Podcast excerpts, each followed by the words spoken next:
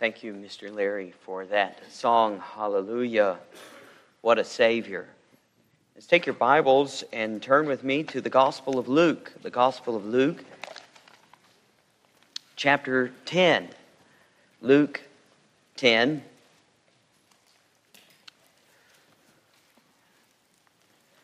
Sunday mornings, we're working through the Gospel of Luke, taking the time as God has seen fit.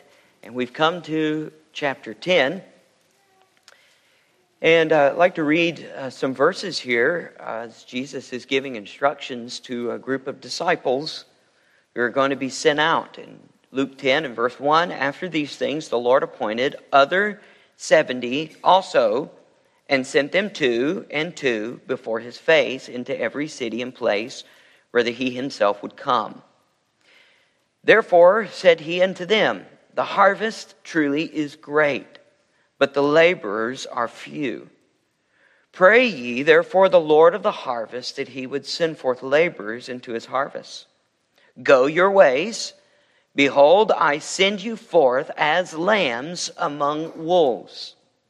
Carry neither purse, nor scrip, nor shoes. Salute no man by the way.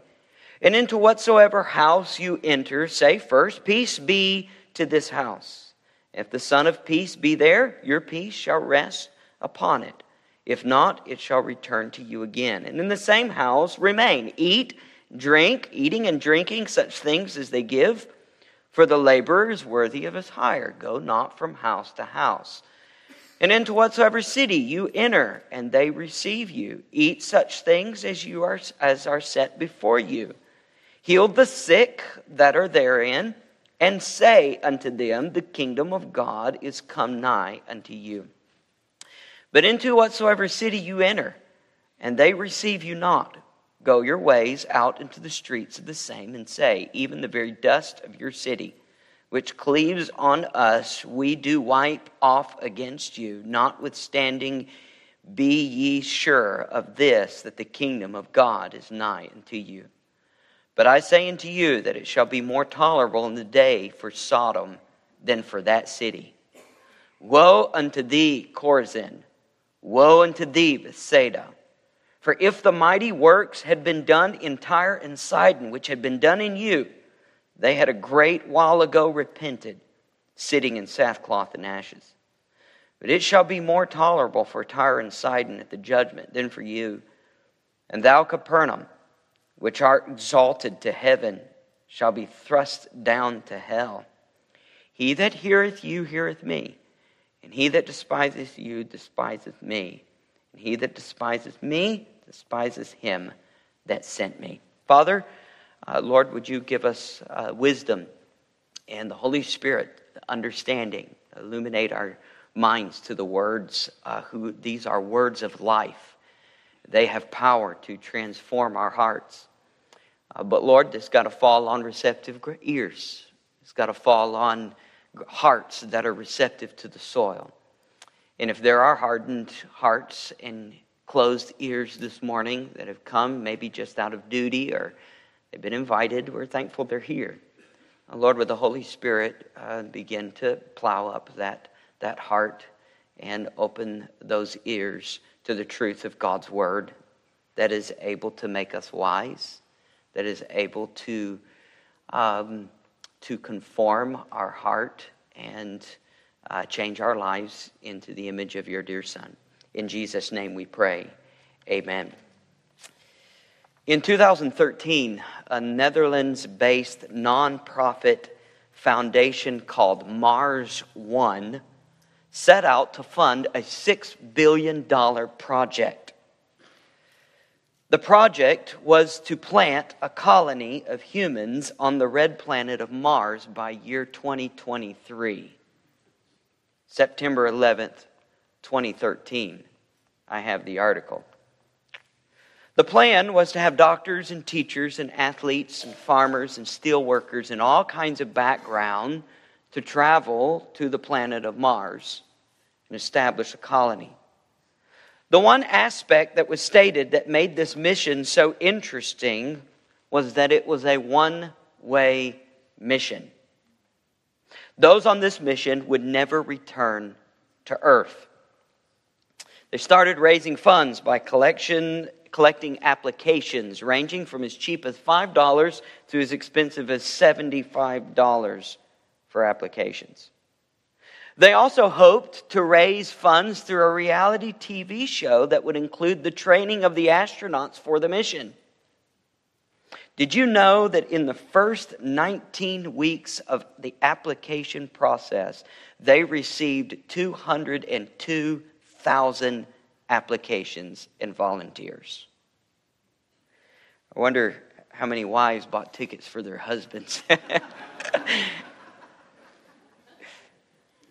People who were willing to leave this planet knowing that they would never return no really plan of even a rocket that was picked or the type of hardware that would be used or to even figure out or ask the question is it possible to live there? And yet, 202,000 people volunteered and paid money for the application process. Jesus in Luke 10 is commissioning volunteers for a mission, a dangerous mission, a mission that will, for many of them, potentially be a one way trip. In this chapter, over half the chapter will include Jesus' instructions to these missionaries, disciples who are being commissioned. We find here the commissioning of 70. Luke is the only gospel that records for us this particular commissioning. This immediately follows Jesus' rebuke, as we've talked about in the weeks past, of John and his bad attitude against other disciples who were casting out demons in your name, but were not part of our group.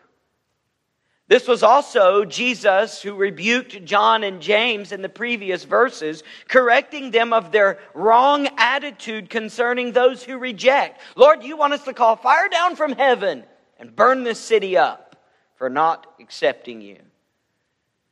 Jesus corrects their attitude, knowing in verse 56 of the previous chapter, the Son of Man is not come to destroy men's lives, but to save them teaching them a lesson of grace and compassion. James and John needed a little lesson in compassion. But he was also correcting a wrong eschatology, as we talked about last week. You see, the king was coming and the kingdom was near. But Jesus' direction towards Jerusalem was not at this time to bring about the kingdom but to first suffer, bleed, be given over into the hands of sinners, as he told them on two occasions in chapter 9, that he would be delivered, he would suffer, he would die, and on the third day he would rise again. So they were being sent out on a mission where the majority would reject the Messiah and the kingdom. And the disciples were a little confused on on the timing of the kingdom and the coming king. This commissioning follows the, uh, the conversation with three potential disciples. Previously, Jesus, on his way to Jerusalem as he's going with his disciples, comes in contact with three other men. And Jesus uses them here as an example to help the disciples understand what they're coming up against. Last week, the one who came to the Lord and said, I will follow you anywhere and everywhere. As he says in verse 56. And Jesus reminds him the foxes have holes and birds of the air have nests, but the Son of Man has nowhere to lay his head. You see, this one was preoccupied by the material reward, the earthly blessings and benefit. He was of the health, wealth, and prosperity type of people who were looking into the worldly benefits that if I give my money now, what will God give me back today? If I give my life for Jesus, what will I receive in return? A nice house, a nice car, a nice retirement plan. And Jesus is saying, I can promise you nothing in this life, but I guarantee you it will be worth it in the next. The other one who comes to Jesus is preoccupied with his plans and his agenda. Jesus says, Will you follow me? in verse 59. And he says, Lord, I will follow you, but first let me go home and bury my father. We heard about last week, as we just showed, this man first had his agenda. I'll follow you, but first let me, let me get my things in order. Let me deal with some personal matters, and when I have time for you later, I'll pick you back up on it. After my plans, Lord, then your plans. And Jesus is telling, let the dead bury the dead, but you go and preach the kingdom of God. Jesus is not ignoring burials and funerals. Jesus is not saying you, as Christians and as people in ministry, should disrespect your parents and not take care of your affairs or the affairs of your parents. That's not what he's saying. He's getting to the heart of this man. He was more concerned about his inheritance and what was going on back at home and his plans and his preparation and making sure his plans were all in order, then he'll commit to following the Lord. It's priorities. And then the last one that comes, one was preoccupied by a double heart and mind. Lord, I'll follow you, but first let me look back. And while looking back, I'll follow you. And Jesus says in verse 62 No man, having put his hand to the plow, looks back is fit for the kingdom of God. You see, this man was not wholehearted. He said, I'll follow you, but I also want to keep my eyes on my home. I don't want to quite say goodbye. He had one foot in, in following Jesus and one foot in the world. One foot in one direction and one in the other. And he wanted to follow by looking back, and he was pulled in two di- different directions. And listen, Jesus, when he asks you to come after him, he asks you to leave all behind your nets, your boats, your plans, your directions, your future, and give it into his hands. Let him lead. Trust in the Lord with all thy heart, and lean not into thine own understanding, but in all your ways acknowledge him, and he shall direct your paths. That's what it means to be a disciple that we have to be willing to put Christ first. So when we come to chapter 10 and verse 1, it says, After these things the Lord appointed.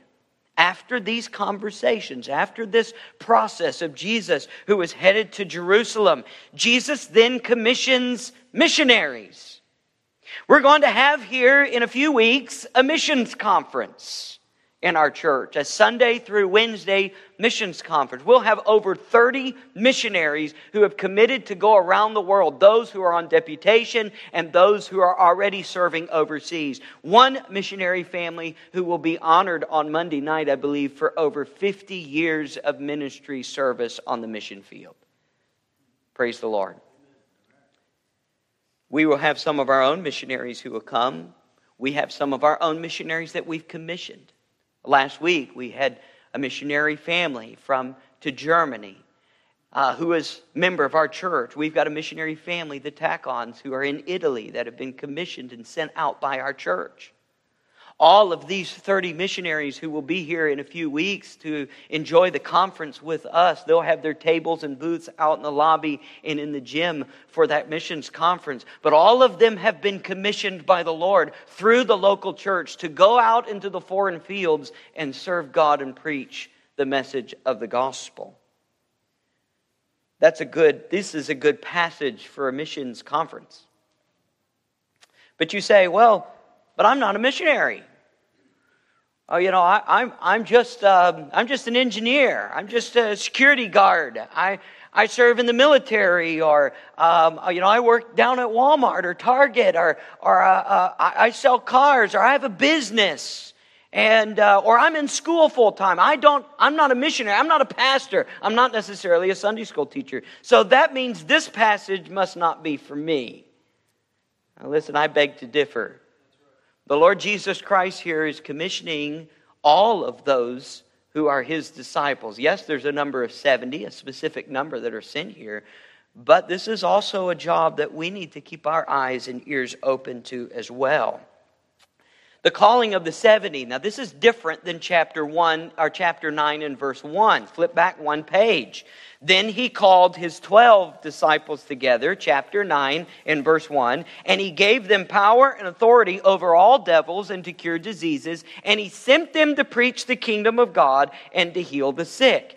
And then in verse 3 down to verse 5, he gives them a similar set of instructions that we read about, about taking no stave or no, uh, no script or bread or money or bag, go from house to house, and when you enter and you eat, be hospitable. So we, we talked about some of those verses, but I want you to understand this commissioning in chapter 10 and verse 1 is different than the commissioning in chapter 9 in verse 1.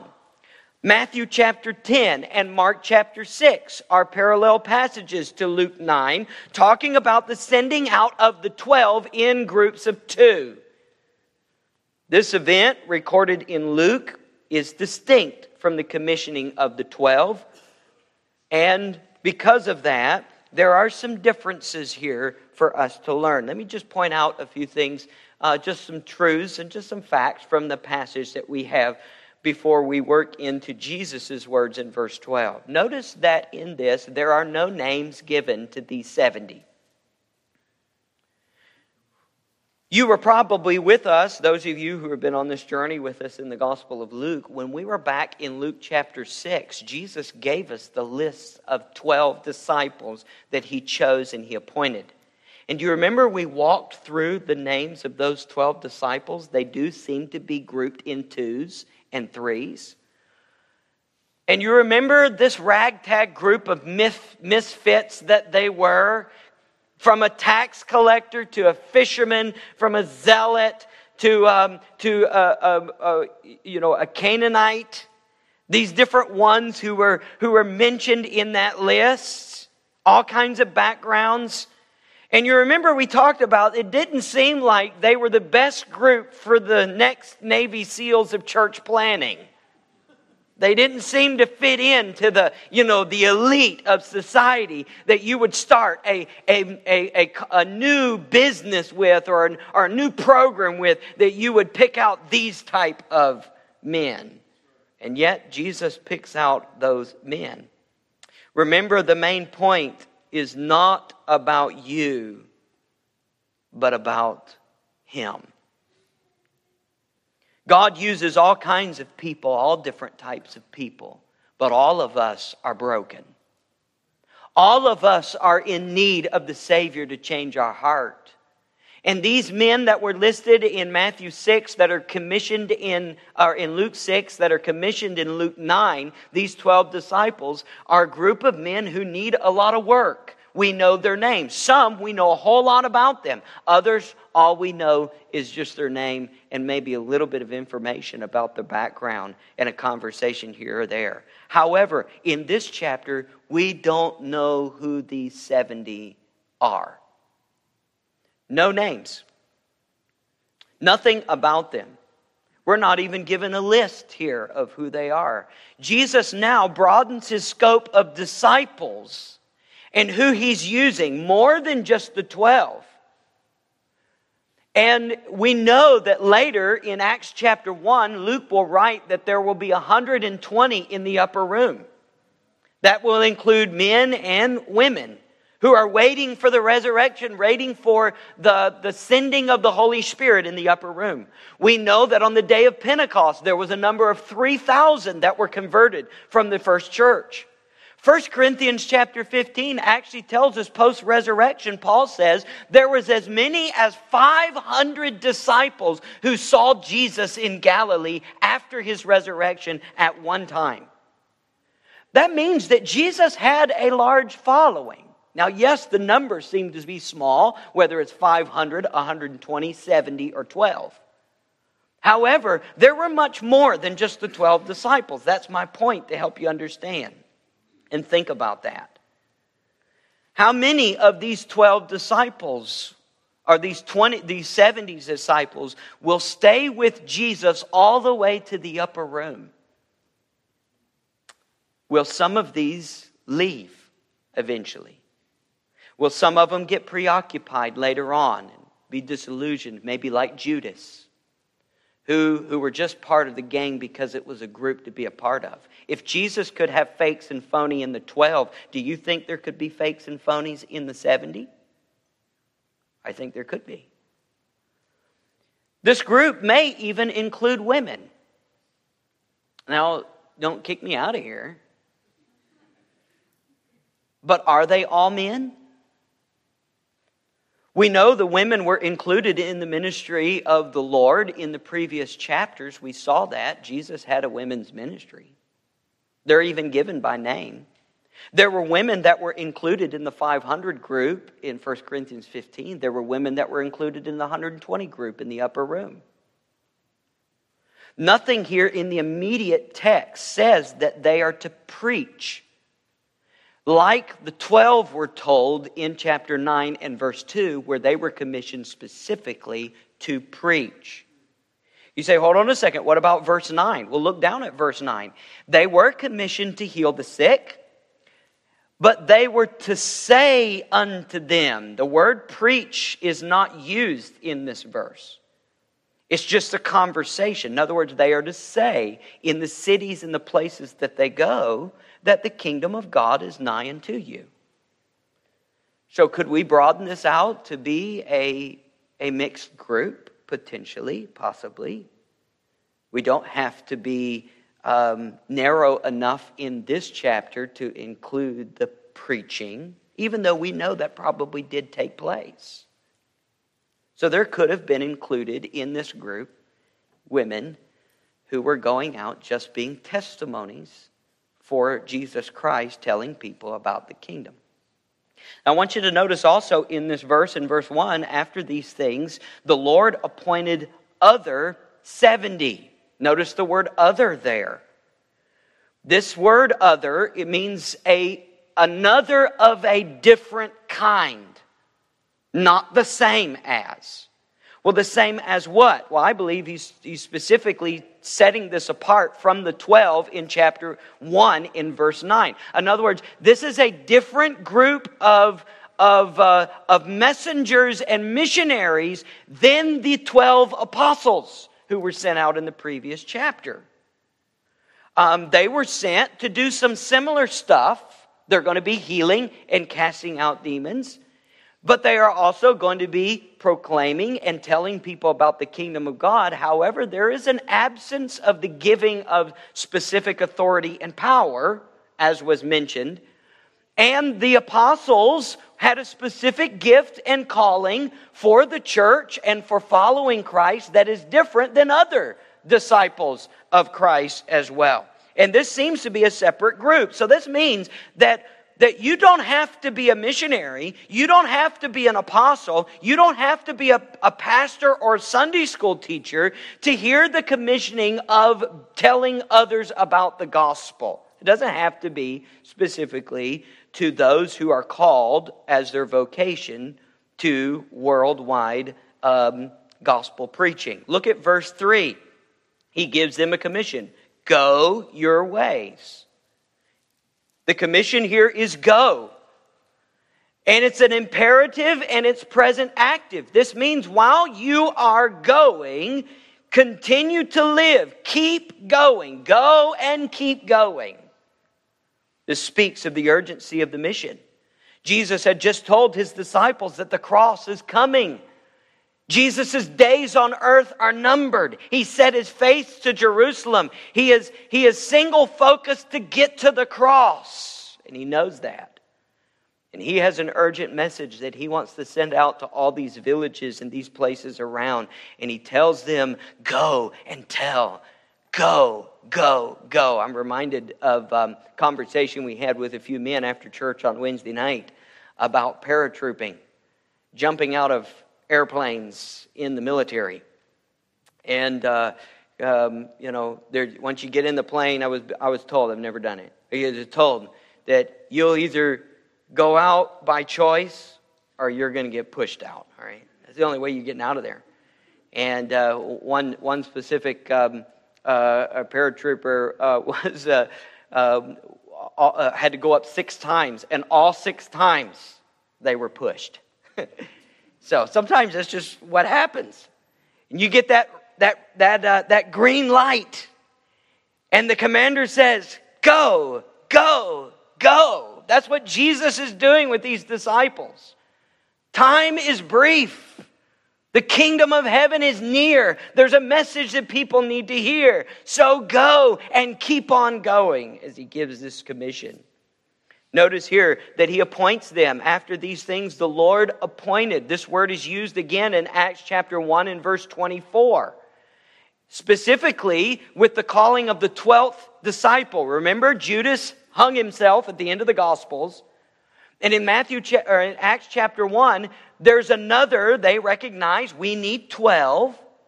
And so they cast lots over two men, and the lot falls on Matthias to replace Judas as the 12th apostle, the 12th disciple. And the same word that Luke uses in this verse for appointment is the same word that's used of the appointing of Matthias as a disciple. In other words, this is a task. This person is lifted up. It's a selection to an office. And here the Lord Jesus Christ is, is using these men, these men and women possibly to, as a distinct assignment with a task. Here's your assignment. Here's your job. Your name has been called. Now go. Go. Notice he says in this verse, if you look down after these things, the Lord appointed other 70, and he sent them two by two before his face how many of you remember in the last couple weeks the reference to Jesus' face? Three times in three verses. Now, in this verse, Luke again uses the word face of Jesus. Remember that face that was changed on the Mount of Transfiguration that shined with light? Remember that face that was set, where his eyes were wrinkled, his, his lips were stiff, and he looked to Jerusalem.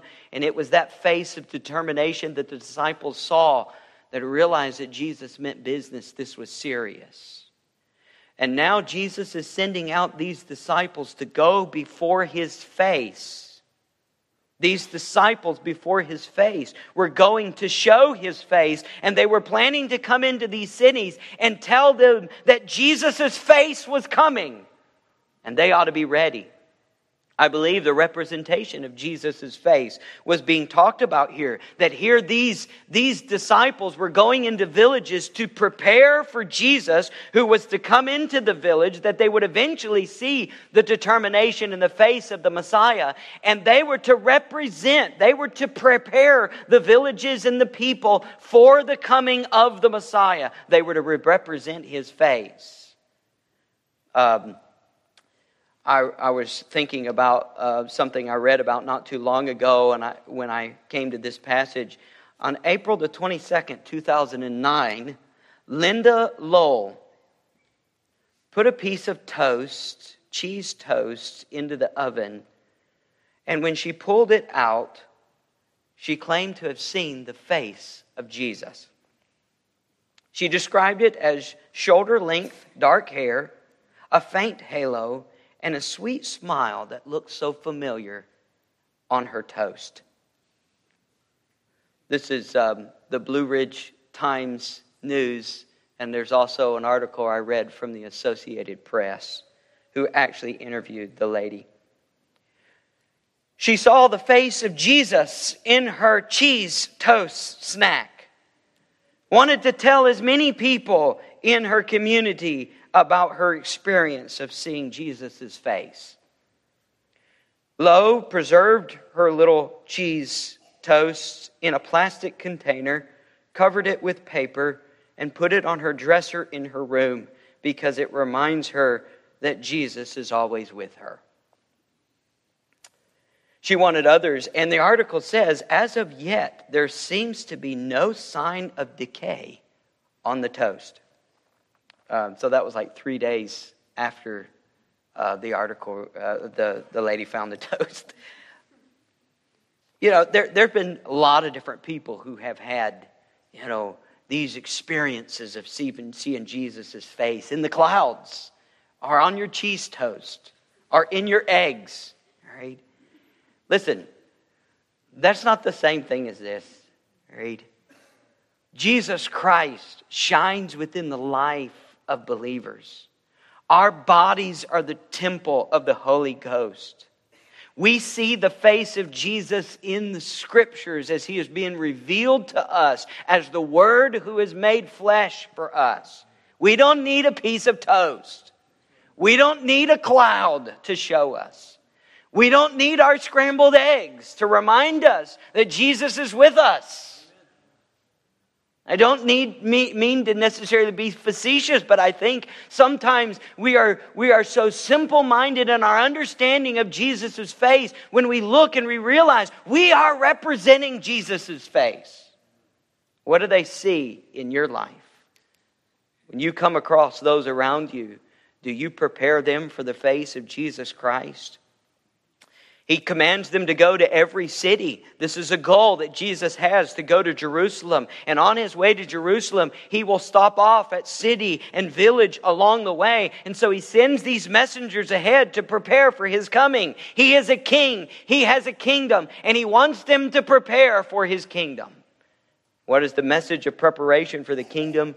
Repent, John says, for the kingdom of heaven is at hand. And these disciples who will go out from village to village, preparing for the face of Jesus to come into that village, they are to represent the gospel of Jesus Christ who brings peace and comfort and hope to those who turn their hearts over to Him wholeheartedly. Maybe you're here today and you don't know Christ as your Savior. Listen, can I introduce you not to a piece of toast? But can I introduce you to the Savior of the world who came and died for your sins? His name is Jesus of Nazareth. He came, suffered, bled, and died upon a cross, was buried, and on the third day rose again, and he ascended up into the, up, up into the right hand of the throne of God. And one day he's coming again. And the scripture says it appointed unto man once to die, and after this you'll stand before his face. And Paul said in Philippians chapter 2, it is there before his face that every knee will bow and every tongue will confess that Jesus Christ is Lord. You can do it by choice, which is what God would be willing. Not that any should perish, but that all should come to repentance. Or you can do it by force. When you stand before that great white throne, and God, as your judge, will ask you, Why did you reject my son? Will you accept him this morning before it's too late? Eternity is a long time. Make ready, the king is coming. Notice in this verse, they're sent out two by two in groups of twos.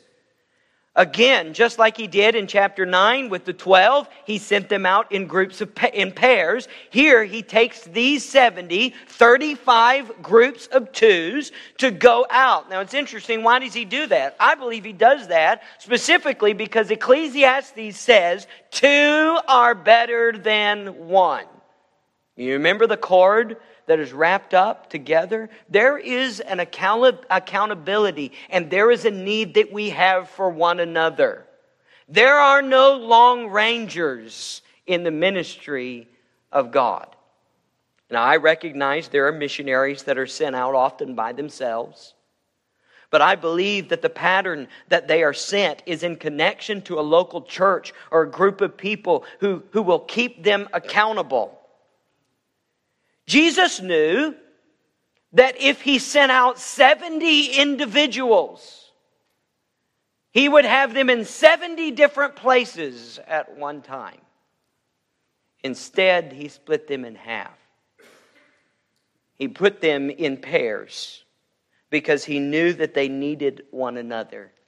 The importance. Can I tell you today, there is strength in numbers and you need the body of Christ. It, it, those who, who do home church, those who feel like that they can, they can um, you know, worship God and get to know God all by themselves, they don't need anybody else to tell them what to do. That's an independent spirit. And even amongst the 12 disciples, Jesus was teaching them and this 70, they needed one another.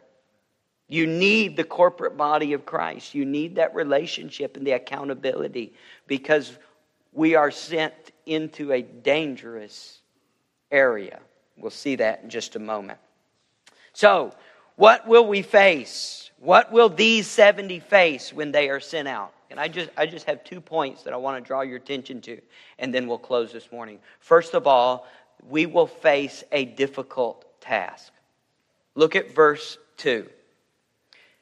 As he sends these 70 out before him from place to place, from city to city, to represent his face, to tell others of the gospel, he commissioned them to go in verse 3. He says, The task that you're going to do is hard. He says in verse 2 the harvest truly is great, but the laborers are few. The word harvest and laborers speaks to us of good old fashioned work. I passed several fields on the way to church, several cotton fields and fields that are already turning brown. And when I look out onto those fields, I recognize that all of the time back in the spring, when the ground was tilled up and those combines went through, after work, some of those men probably have used this as their second job or second portion. Late into the night, will plow and plant and then the water that, uh, that they spend on those fields and the sprinkler systems that are out there all summer long during the hot portion. And now it's turning brown and it's getting ready for harvest next month. And they will come in and they will harvest all, all, late into the night. They only have a short window to be able to get it when it's just right, when it's not, not too wet. I remember going with a family in Wisconsin out across the field from their uh, front porch, and there the, the corn um, combine was out there, and we drove out there in the, in the truck and got out, and, and the guy got out of the combine and showed us what was going on and how the corn came in and putting it, how it was put into the, to the 18 wheelers that were that pulled out there, and just the process that, that was going on. It takes good, hard work to harvest the field. It's not for the lazy. Farming has always been, even with modern technology, hard work. And God wants us to understand that what He has commissioned His disciples to do is a difficult task. Look at the odds in this verse. He says here, the harvest is great, yet the laborers are few. Jesus is just stating a fact. He sees people in these villages, in these cities, as a great number of people. What are they being harvested for? Is Jesus is using this terminology. One commentator points out there is a different, this seems to be a different type of harvest than what Jesus saw in John chapter 4. Turn over in John chapter 4. The story in John chapter 4 follows the woman at the well, where Jesus meets this woman in Samaria at Jacob's well, tells her that he has living water, and then commissions her in verse 16 to go and call your husbands and come back. And the woman answers, and, and Jesus tells her, and then she leaves in verse 25 that I know the Messiah comes and he is called Christ and these things. And she goes out and, and runs away. And the disciples come back in chapter 4 in verse 34. And Jesus said unto them, My meat is to do the will of him that sent me and to finish this work. Say not that there are yet four months, then cometh the harvest. Behold, I say unto you, lift up your eyes and look on the fields, for they are already white unto harvest. And in verse 39, and many of the Samaritans of that city believed on him for the saying of the woman which is testified. So, there in John chapter 4, Jesus is looking out over a crowd of people who are coming out to receive the gospel. A city who is going to be receptive, whose hearts are now ready. The soil has been planted, and he's going to reap souls for the kingdom of God. And Jesus says, Look up, disciples. Look at this city and look how receptive. All I did was talk to one woman, show her compassion and love in her sin, showed her the, the answer that is the Savior and that I have living water. And she's going to go back into this city and tell all of these people, and they're going to come out, and there's a harvest that's ready to be reaped. Jesus is showing his disciples the vast number of people who are ready to hear from the Samaritan woman the gospel. However, in, in this text in Matthew 10, Jesus is actually sending his disciples into, a, into villages and city, cities where majority of them will reject him. That's why I read the remainder of the verses. Because within this context, he's sending these disciples into a place where many will put up signs that say, no trespassing.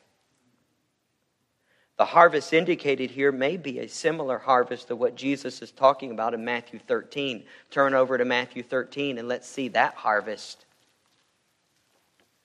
In Matthew 13, Jesus is preaching about the kingdom and the mysteries of the kingdom, and Jesus makes reference to a harvest in Matthew 13 in verse 30.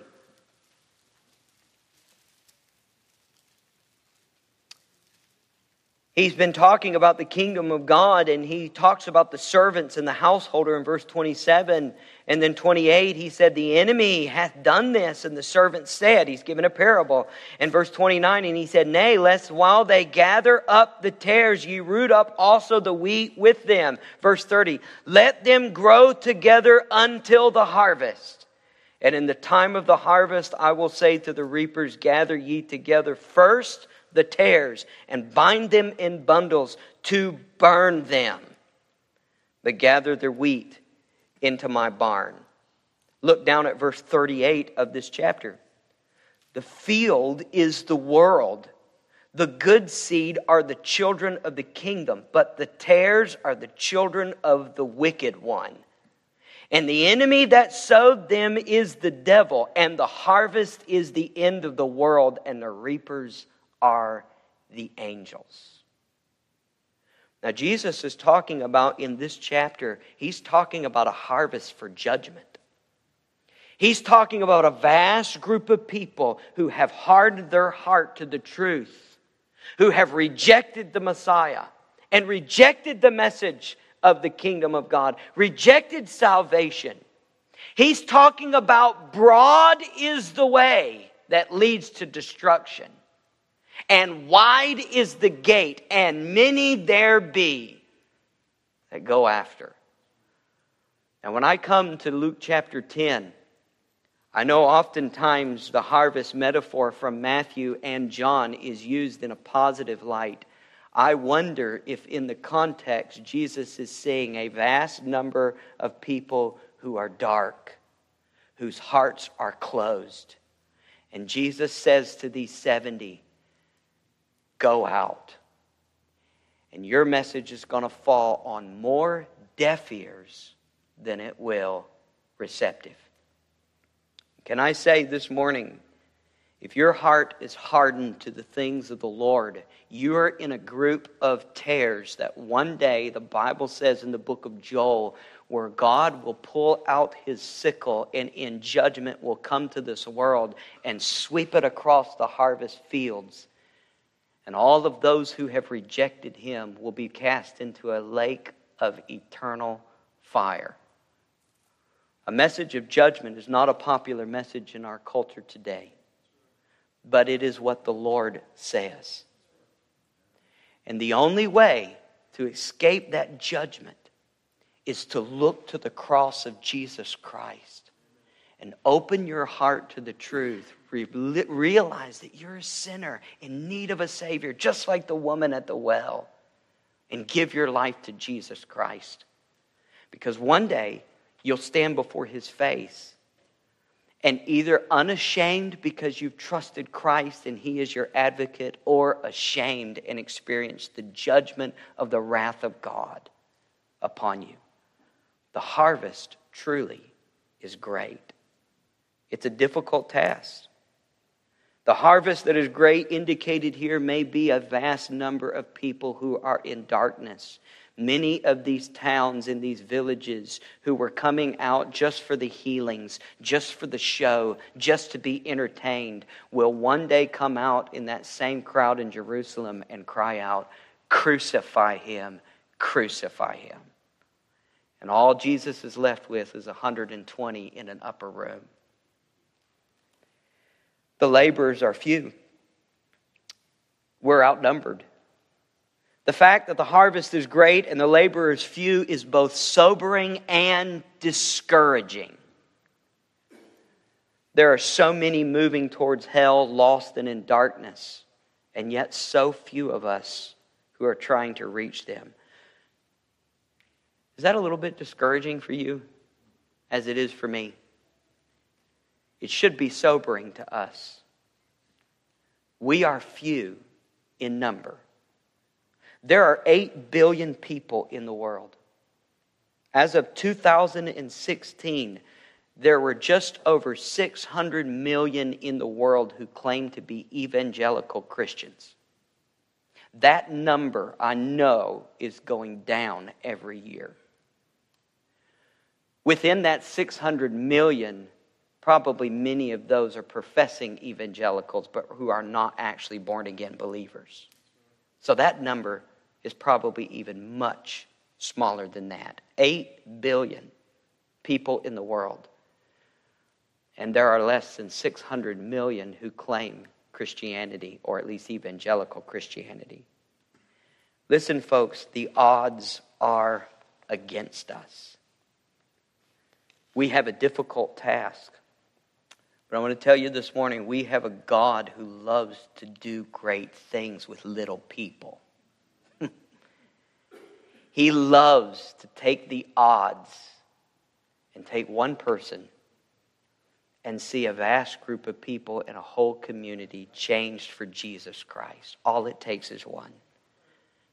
All it takes is a David. All it takes is a Gideon. All it takes is a group of fishermen who talk fishermen talk, who are willing to give their life to Christ. All it takes is five barley loaves and two small fishes. What do you think Jesus is teaching these disciples? It's not about the numbers. Yes, that can be discouraging that there are so many people who are blinded, who will not receive truth. And yet we have a God who loves to do the impossible. So keep your eyes on him. What is the command? He does give us a command here in this verse. Pray ye therefore the Lord of the harvest that he would send forth laborers into his harvest. Pray. Pray. He is the one who calls. He is the one who sends. He is the one who gives the power. The workers are the ones who are now asking for more workers. Pray that God would send. Edwards indicates that this word send in, is stronger force than just the normal word to send out. These are not volunteers, but they are actually being dispatched. They are being drafted. In other words, we are to pray and ask God to draft more people. It's not like there's a slew of people saying, I'll go, I'll go. No, God has to come into their heart and prick their heart and say, You go. Will you go? And we are to pray and ask God to pick out and to choose and to volunteer and, and to uh, dispatch people who will go into the harvest and see the harvest field who are white. Have you ever considered that maybe you are the answer to your prayers? Are you willing to do more? In just a few weeks, we'll have a man and his wife named Simon Okada who will be coming for our missions conference. He is a Japanese businessman who came to Milwaukee, Wisconsin who was the top in his business department, who goes back and forth from Milwaukee to Japan. In his mid 50s, late 50s, I think 57, 58, who has had a lucrative business, who's come to America, is a successful businessman who's only a few years from retirement, who, in a missions conference a few years ago, walked the aisle with his wife and chose to leave it all to go back to Japan as a church planter. He knows the language already, but a majority of his life is already behind him. But he's willing to go. Praise the Lord for those who are willing to say, Lord, I may be the answer to my own prayer. Are you willing to go? As we see this task that has been given to us, it is a difficult task. But if you are willing, I would no doubt see that in a crowd this size that God may be already calling your name. Maybe to the mission field, maybe to ministry work, maybe to full time Christian service. You may already be in a career and already down a path, but God may be pricking your heart and calling your name this morning, saying, I want you to go. Are you willing? Father, I pray as we close this morning.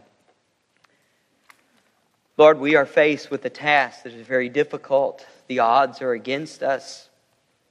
And Lord, I ask, Lord, this morning that you would help us not to get our eyes so much on the odds.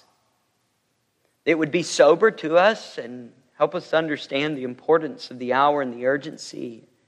And our hearts would be broken with compassion for those who are lost and dying. But Lord, that we would have a willingness to say, Here am I, send me.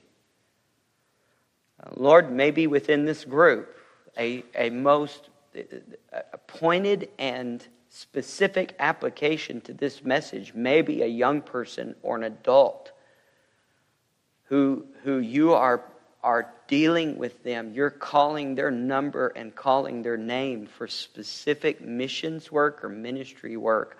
Would in the days ahead, would they pray and would they be willing to go if you're calling them?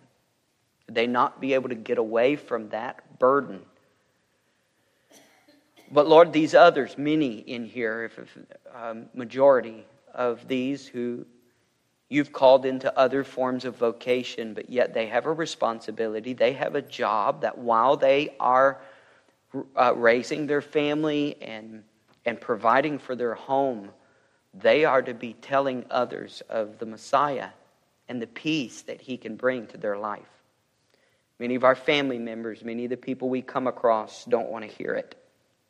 And many of those will close the door in our face and tell us not to talk about it anymore, maybe even mock or jeer us.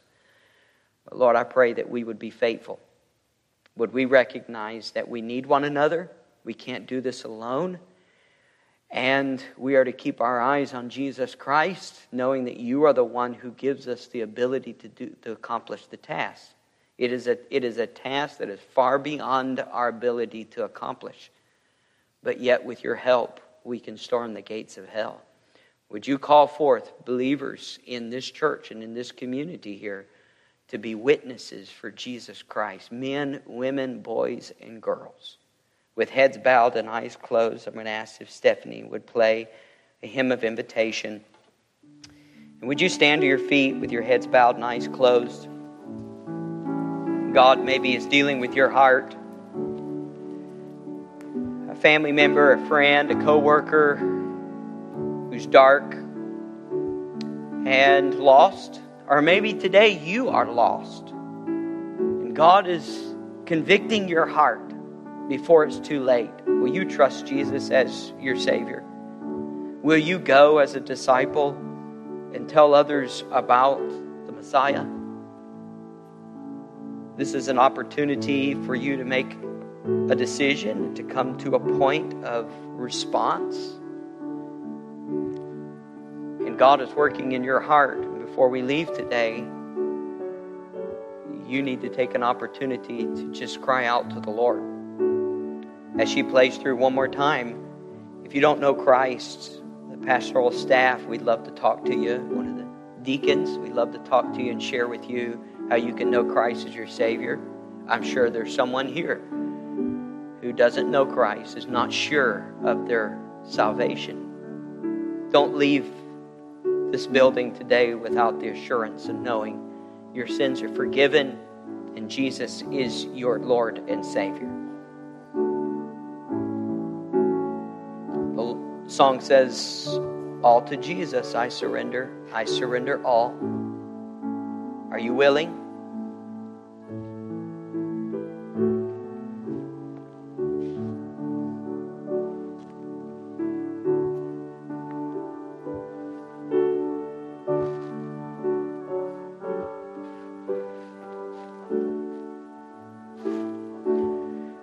Dear Heavenly Father, thank you for the time we can be in God's Word.